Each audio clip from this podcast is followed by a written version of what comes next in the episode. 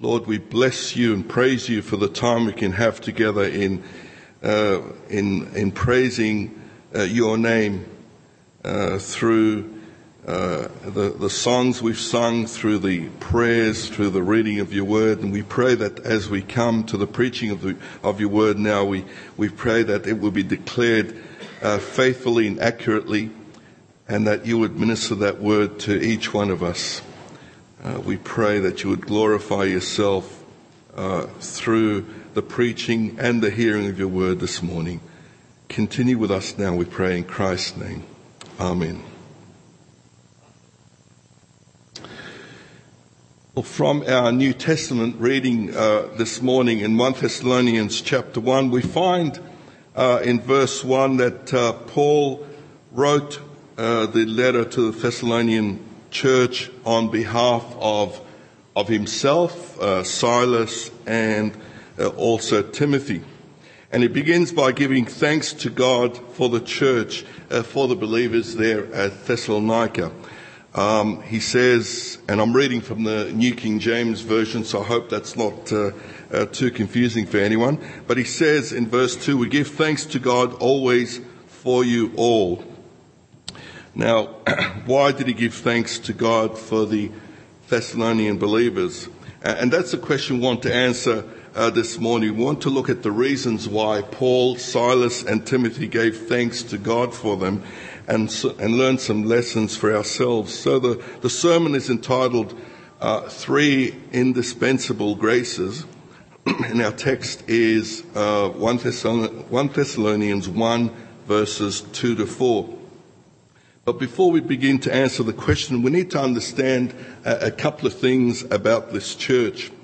We need to understand that the church had been planted by uh, Paul uh, during his uh, his second missionary journey, uh, along with Silas and probably Timothy also. We also need to understand that it had been planted in the midst of uh, much uh, opposition and persecution. Now, the account of all, all of that is given in Acts 17, which we won't go into in, in any detail uh, for the sake of time this morning, but, but you can read it for yourself. But Acts 17 records for us the, uh, the arrival of the missionaries in the Greek city of Thessalonica, where uh, we're told that uh, Paul preached the gospel of Christ in the synagogue uh, for three Sabbaths.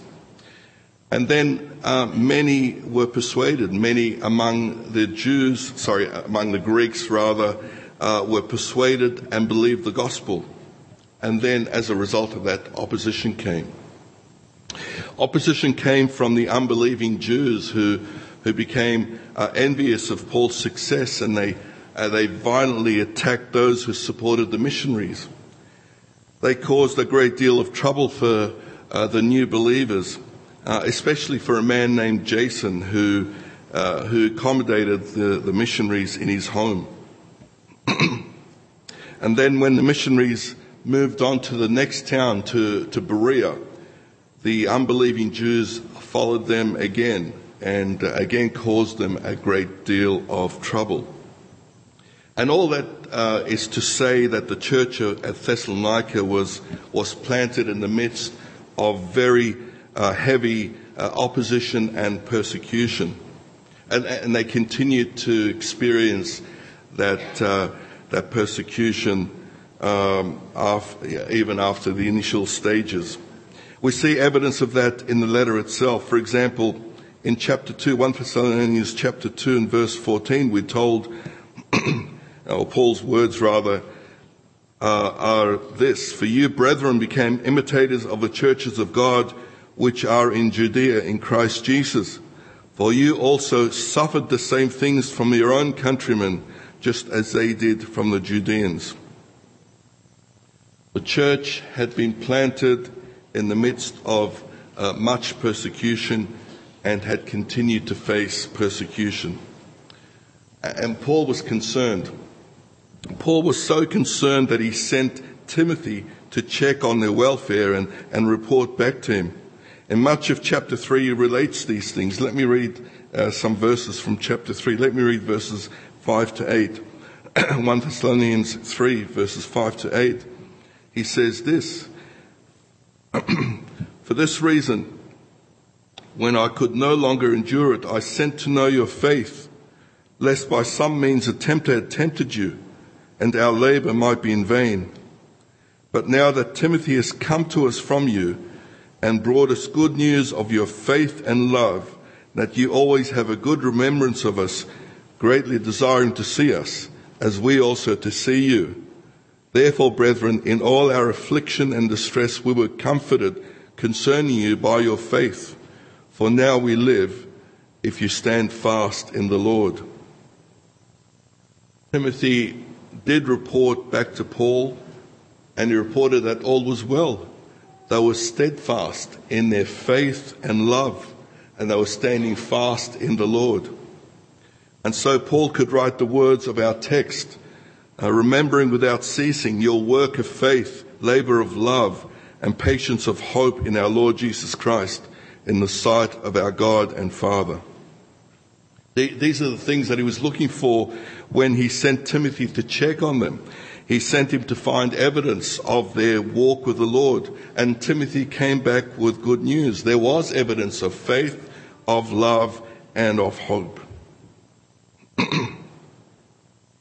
we can see this, uh, we can see from this why there was good reason for uh, Paul, Silas, and Timothy to give thanks to God.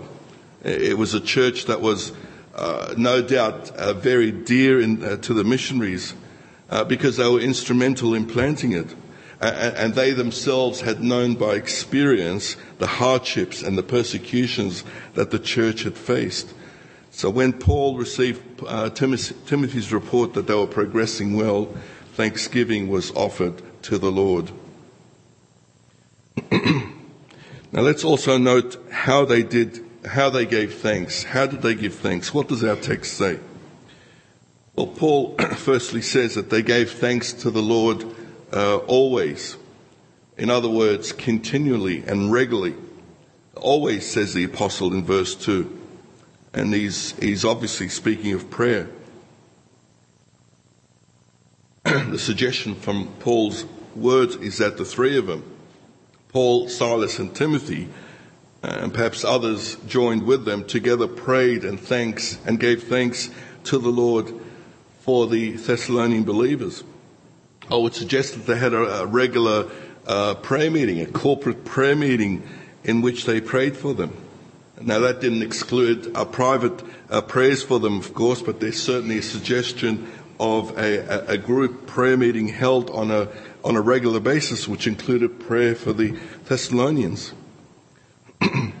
but then we told something about, excuse me, something about the content of these prayers. Uh, in their regular prayers, they gave thanks to God always for the Thessalonian believers by making mention of them in their prayers, we're told in verse 2.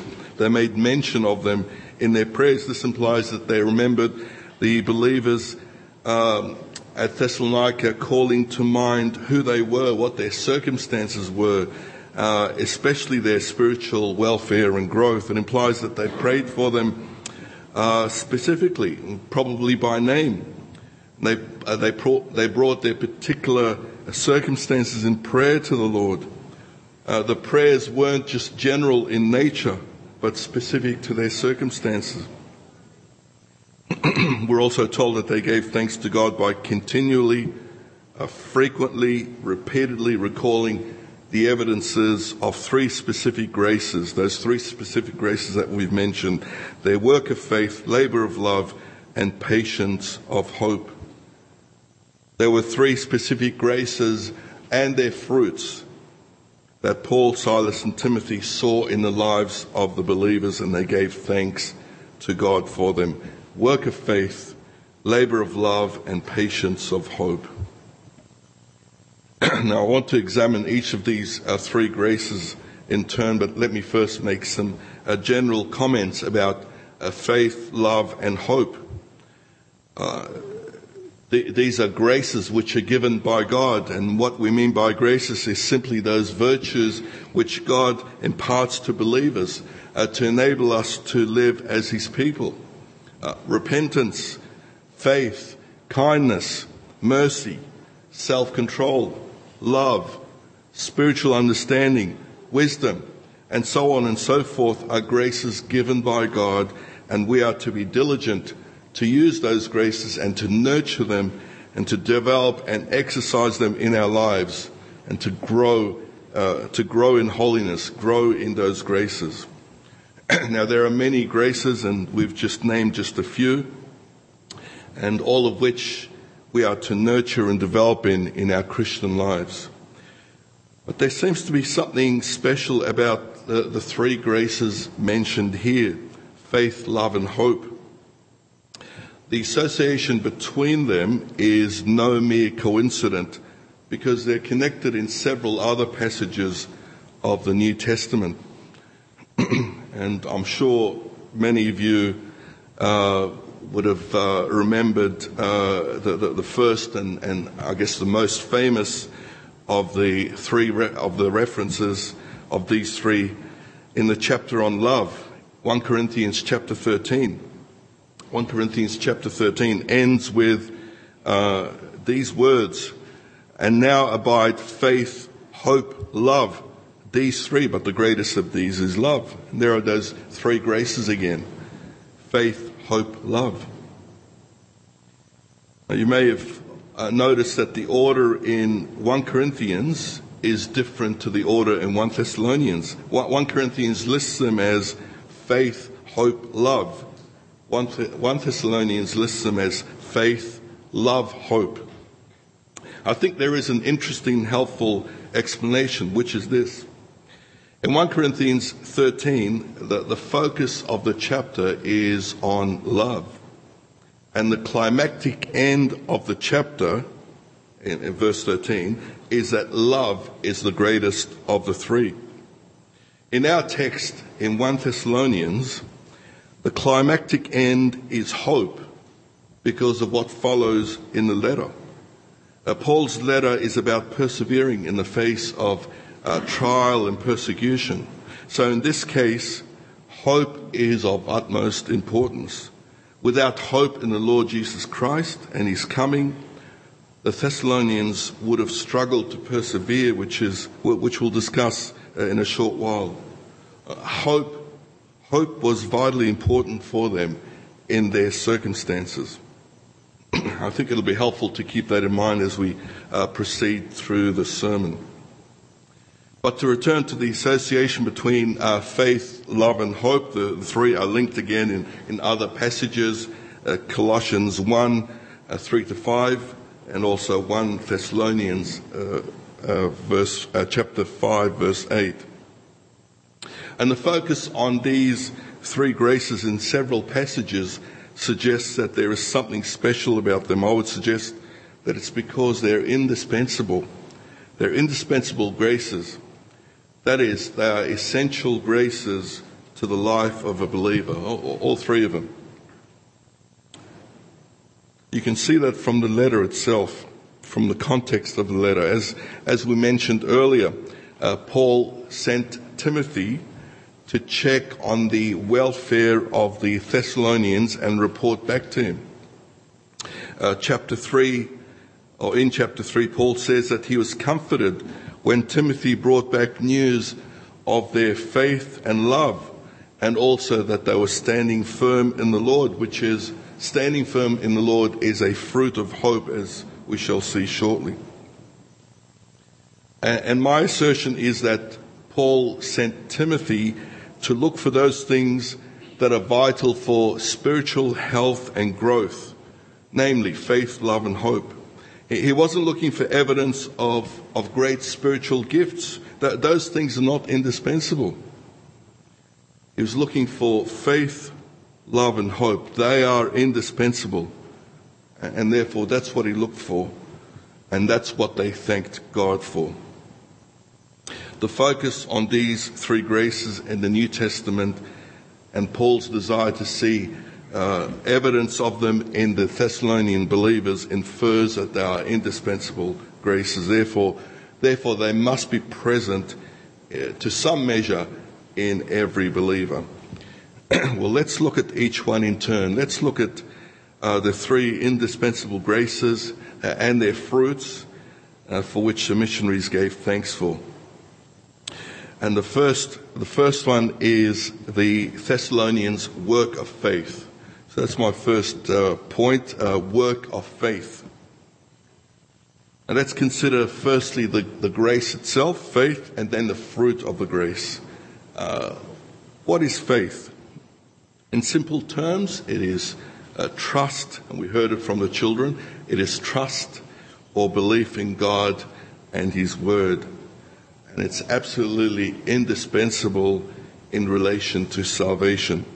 Ephesians 2 8 says, For by grace you have been saved through faith and that not of yourselves, it is the gift of God. Ephesians 2 8, that was. There's no salvation, there is no forgiveness of sin without faith, without repentance from sin and trusting in Christ through faith in Him. We can find no acceptance with God without exercising faith. That is, by believing his word that any who call on the name of the Lord Jesus Christ and exercise uh, faith in him will be saved. Faith is indispensable to salvation. It's indispensable to the forgiveness of our sins. And without faith, God will not receive us. well, let me ask by way of application, do you have faith? Do you have faith? Have you repented from sin and called on the Lord to forgive you and save you from the punishment due to your sin? And if you haven't, it doesn't matter what other virtues you have. If you don't have faith, it doesn't matter what other virtues you may display in your life, whether it's kindness or love to others, whether it's self-control, whether it's anything else, discipline, whatever it may be, decency. Faith is where it must begin because without it, God will not receive you. And you need to call upon Him to have mercy upon you. You must exercise faith in Christ in order to be saved. Of course, our faith doesn't end when we're saved. We don't merely uh, exercise faith in Christ, be saved. That's the end of it. On the contrary, it must grow and develop because without it, without faith, it is impossible to please God throughout our Christian lives, according to Hebrews 11 verse 6. Well, that's the grace itself. That's the grace itself, but we need to note that the emphasis of a text is not so much on the graces uh, themselves, but on the resultant uh, fruit or the products of the graces. The emphasis is on what faith produces and on what love produces and on what hope produces. Paul stated that, that he, Silas, and Timothy gave thanks to God for the fruit that was evident in the lives of these believers. so we need to turn our attention to the fruit of, of faith, which is work. Paul refers to their work of faith. Uh, what does he mean? Well, Paul gives thanks to God because he can see that the faith of the Thessalonians is not, uh, is not merely theoretical. It's not expressed merely by their lips. The Thessalonians didn't merely declare that they were believers by their words, but they did so by the lives they lived. They displayed their genuine belief in Christ by the way they lived their lives. Uh, James um, the book of James expresses this idea in very clear terms when it says in James 2:26, faith without works is dead. Faith without works is dead. In other words, we can talk all we like about having faith and even strong faith in Christ, but if it doesn't show itself in our works, in the way we live, in the way we conduct ourselves, at home, at church, at school or university, uh, in the workplace, if it doesn't show itself in our attitudes and words and works and actions, then our faith is dead. It's not real because real faith results in a life of obedience to God and in holy living. And all believers are to demonstrate work of faith in their lives. All believers all believers. all of us who know Jesus Christ as our Lord, as the one in whom we trust for the forgiveness of our sins, who have faith in Him as our Savior, we are all to display works that result from faith. The Thessalonians displayed their faith in works as Paul asserts uh, later in, this, uh, in the same chapter in verses 8 to 9. 1 Thessalonians 1 verses 8 to 9 he says, For from you the word of the Lord has sounded forth, not only in Macedonia and Achaia, but also in every place.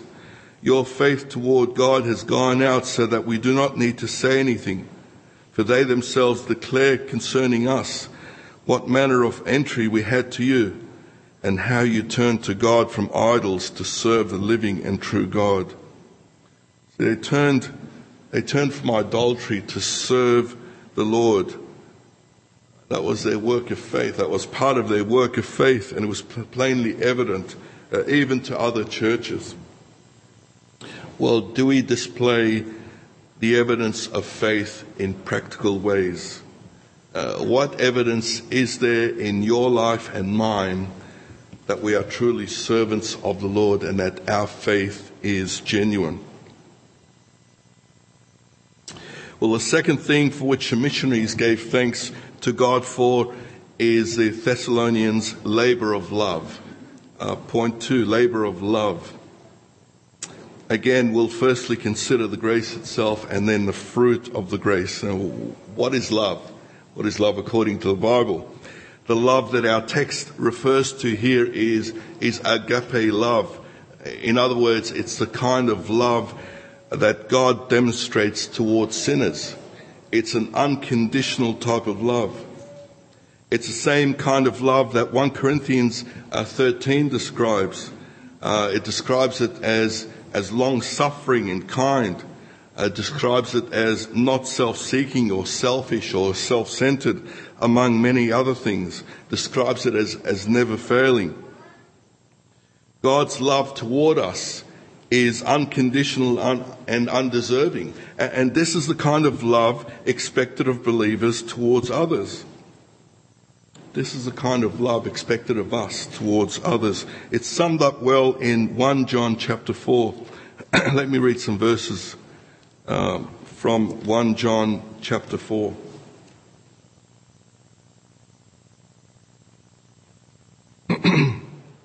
One John chapter four. Let me read verses uh, seven to eleven, and then also verse twenty. Beloved, let us love one another, for love is of God, and everyone who loves is born of God and knows God. He who does not love does not know God, for God is love. In this the love of God was manifested toward us, that God has sent his only begotten Son into the world that we might live through him. In this is love, not that we loved God, but that he loved us and sent his Son to be the propitiation for our sins. Verse 11, Beloved, if God so loved us, we also ought to love one another. And then verse 20. If someone says, I love God and hates his brother, he is a liar. For he who does not love his brother whom he has seen, how can he love God whom he has not seen? Again, it's very clear love is an indispensable grace. Without it, without love to God and love to others, you are not a believer. There's no evidence that you're a believer without love. Well, do you love God? Do you love others? What evidence is there that you do? Your, love to God is manifested by your practical love towards others. Your love to God is manifested by your practical love towards others. How can we say we love God if we don't love our brothers and sisters? Well, Paul looked for evidence of that love in the Thessalonians by examining, examining the fruit. He called it their labor of love. Their labor of love. In other words, a labor that resulted from love. Now, what can we say about this word labor? Uh, firstly, note that there's a uh, there's an escalation in the intensity of the fruit produced by faith to the fruit produced by love. Faith produces work, but love produces something more intense that requires more effort, more exertion. The fruit of love is labor for others. The Greek word for labor is also sometimes translated in the New Testament as, as weariness and sometimes as trouble. And the implication is that love must show itself in acts that take exertion, uh, effort, uh, things that make us weary in serving the Lord and serving others in practical ways. The grace of love in a believer must show itself in practical actions, not by mere lip service, as we said, for faith, for the grace of faith. The letter of James again, again, um, sorry, the letter of James again helps us here. James 2, 15 to 16. Says this, James 2, 15 to 16. If a brother or sister is naked and destitute of daily food, and one of you says to them, depart in peace, be warmed and filled, but you do not give them the things which are needed for the body, what does it profit? James 2, 15 to 16. Love must display itself in practical, practical actions, and we must toil and labor. We must work hard to the point of weariness in our service to the Lord and service for others.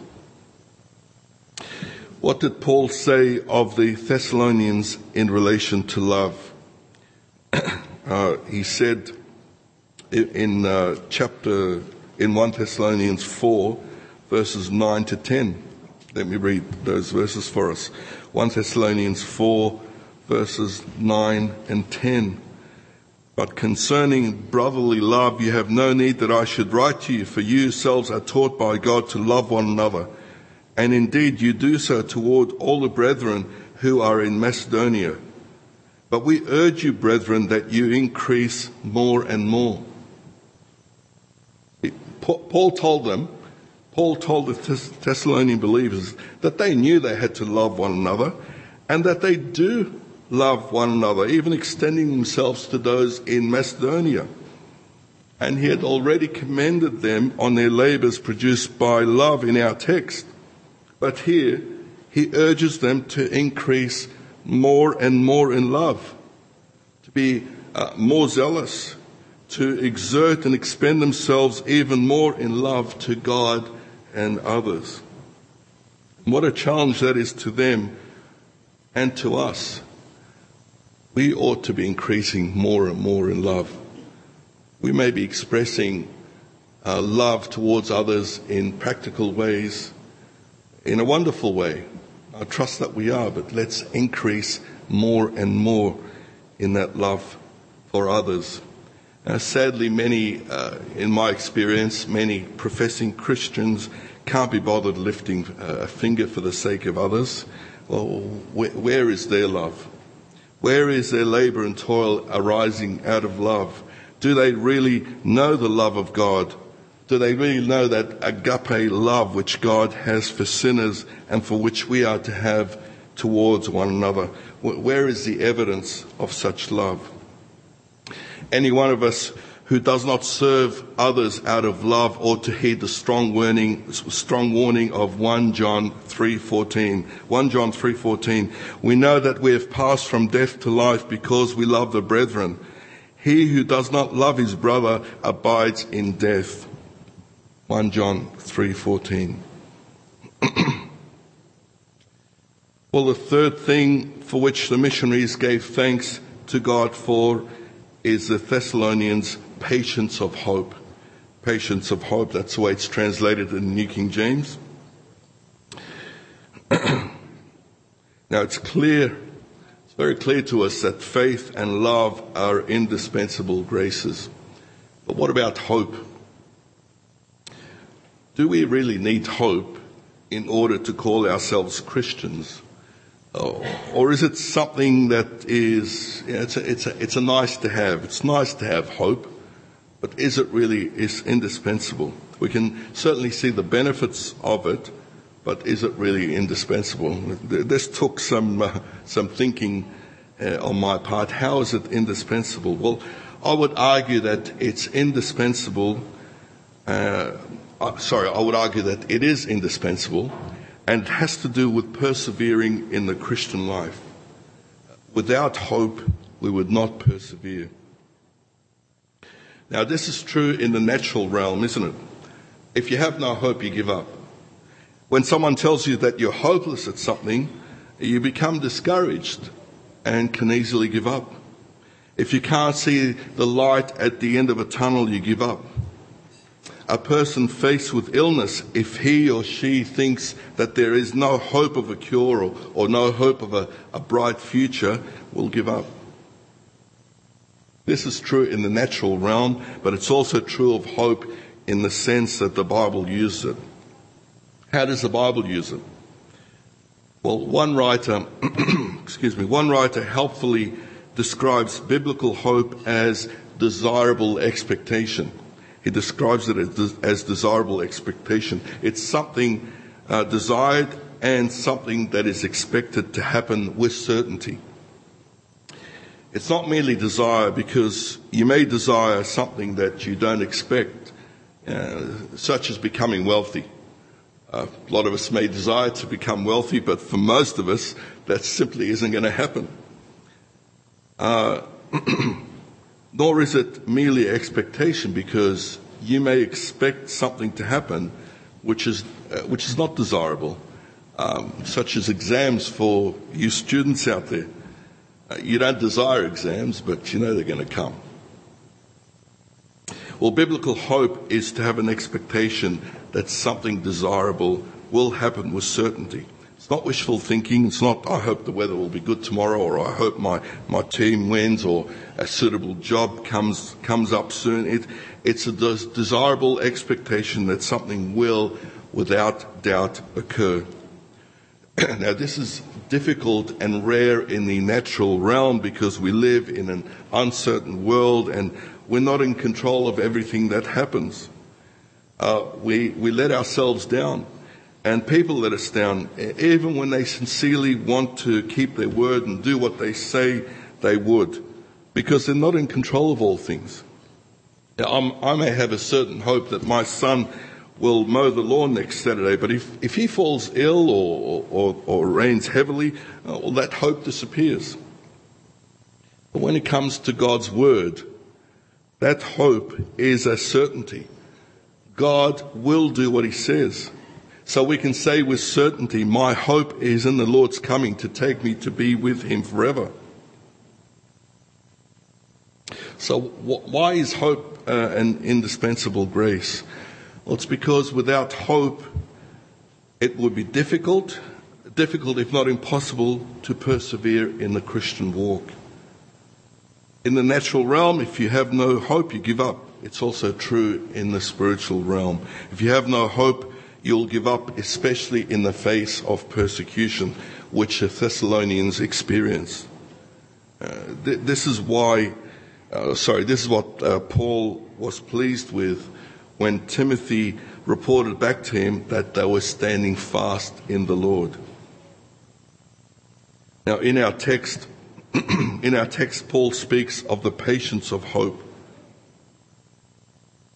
The word translated as patience can also be translated as patient continuance, patient waiting, uh, endurance, constancy, steadfastness. It speaks of something, uh, uh of persisting in something patiently without giving up. Uh, persisting in something patiently without giving up. So our text refers to the patience or endurance or steadfastness that is born or, or is produced out of hope, out of that desirable uh, expectation of uh, something certain happening. How does patience or endurance or steadfastness result from hope?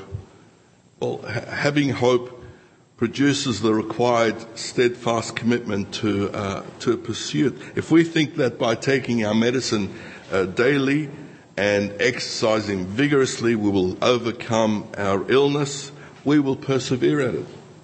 If we think that we'll eventually find employment, if we knock on enough doors or send enough uh, applications, we will persist at it. Having hope enables us to persevere. And of course, for the believer, there is always hope, even in the midst of the worst of difficulties in life uh, illness, uh, unemployment, marital problems, financial difficulties, etc., etc. There is always hope because we can look to our Lord Jesus Christ who, who cares for every aspect of our lives and we look to eternal things, not merely the things of this life.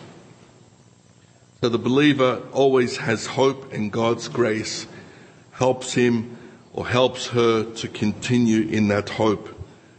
He or she doesn't need to despair and give up in any set of circumstances and does not need to contemplate such things as, as suicide, which may be a temptation for the unbeliever who has no eternal hope, or even for the believer who has lost some of that hope.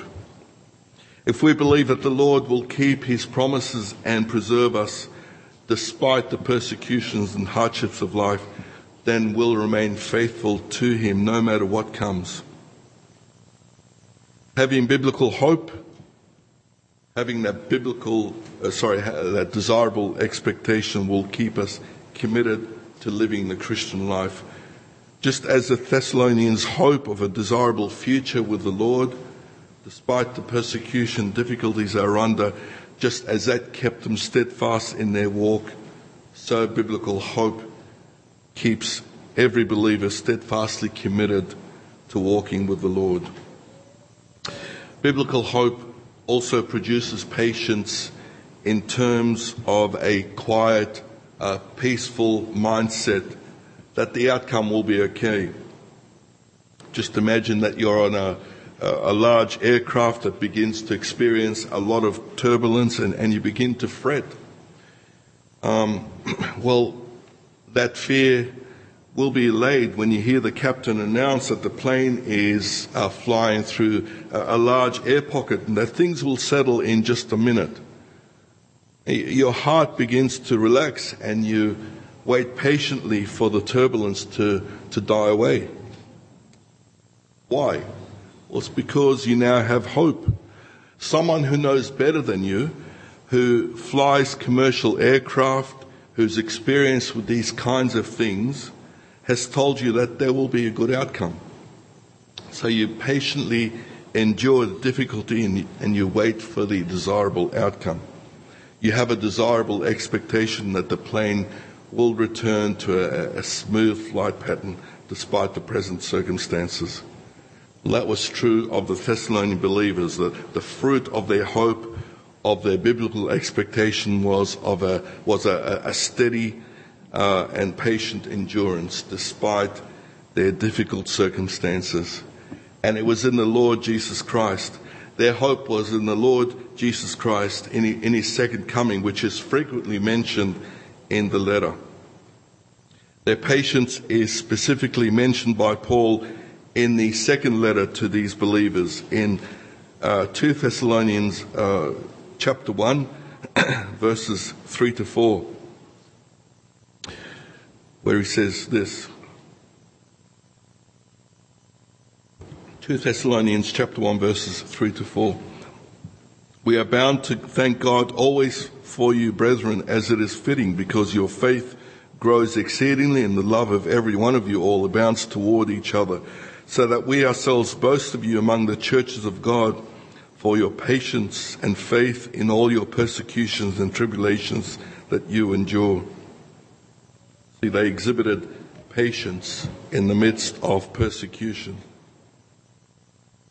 It's hope that produced this patience.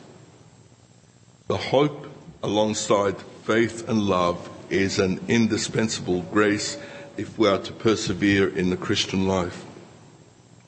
I need to ask the obvious question do you have a certain hope uh, and a, a confident expectation of God's promises in terms of the forgiveness of, of your sins, in terms of His second coming, in terms of a blessed future in heaven, in terms of an eternal of, of living uh, eternally in His presence? Do you have hope, biblical hope, in the promises of God? Hope is an indispensable grace, and we are to nurture it and develop it in order to persevere in our Christian walk. well, how do we do so? We do so by the knowledge of God's Word, by, by knowing and believing His promises, which will stand us in good stead, especially as difficult days may be ahead of us as believers in an increasingly secular society. Well, Paul, Silas, and Timothy gave thanks to God for the evidence of these three indispensable graces. And, and to conclude his statement, Paul says that the, that the ultimate uh, overarching uh, reason for their thanksgiving was that they were chosen and saved by God. So he concludes in verse 4 of our text, knowing, beloved brethren, your election by God. There's no time to uh, go into this, but simply to note that Paul says that he, along with Silas and Timothy, uh, knew that God had chosen them. The implication is that they knew that the, that the Thessalonians were chosen for salvation because of the evidences of grace in their lives, which is plain to see, and so they gave thanks to God. There's no greater reason, there's no greater reason for giving thanks to God than this, that He has chosen to love, forgive, and to bless sinners like us, even though we are sinners who deserve His just condemnation. Well, let me, uh, let me mention two applications before we conclude our sermon this morning. Just two applications. Firstly, that, Uh, I trust that you've been challenged to, so, to show the evidence of grace in your lives, the evidence in terms of the work of faith, the labor of love, and the patience of hope. But, but how do we how do we show and grow in these graces? Is it a matter of producing more fruit? Well, yes, it is. We need to produce more fruit, but we, we produce more fruit by growing in the grace, in the graces themselves. When we nurture and strengthen the root, uh, the um, faith, love, and hope, then we will find more fruit will result. And therefore, works of faith will increase if our faith grows stronger. Labors of love will increase if we grow in love.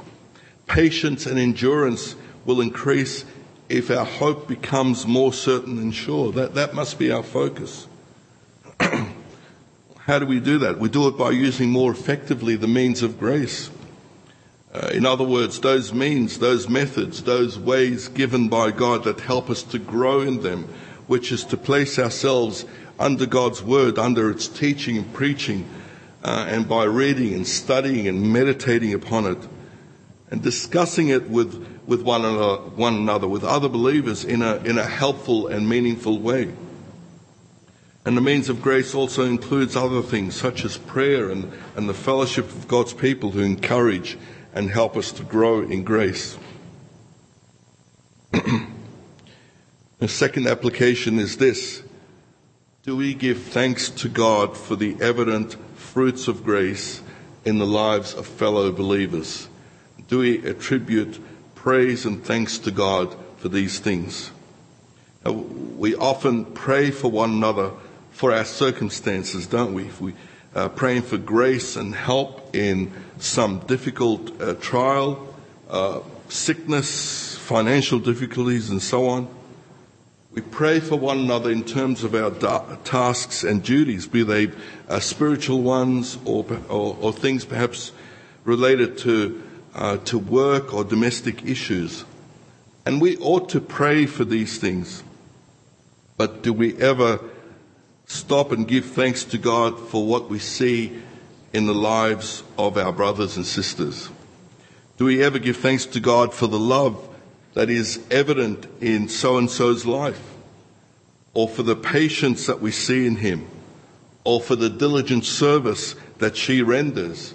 And so on and so forth. What about giving thanks to God for the work of salvation in someone's life? Do we thank God that He chose so and so for salvation and how He specifically brought our brother or our sister to a place of repentance and faith.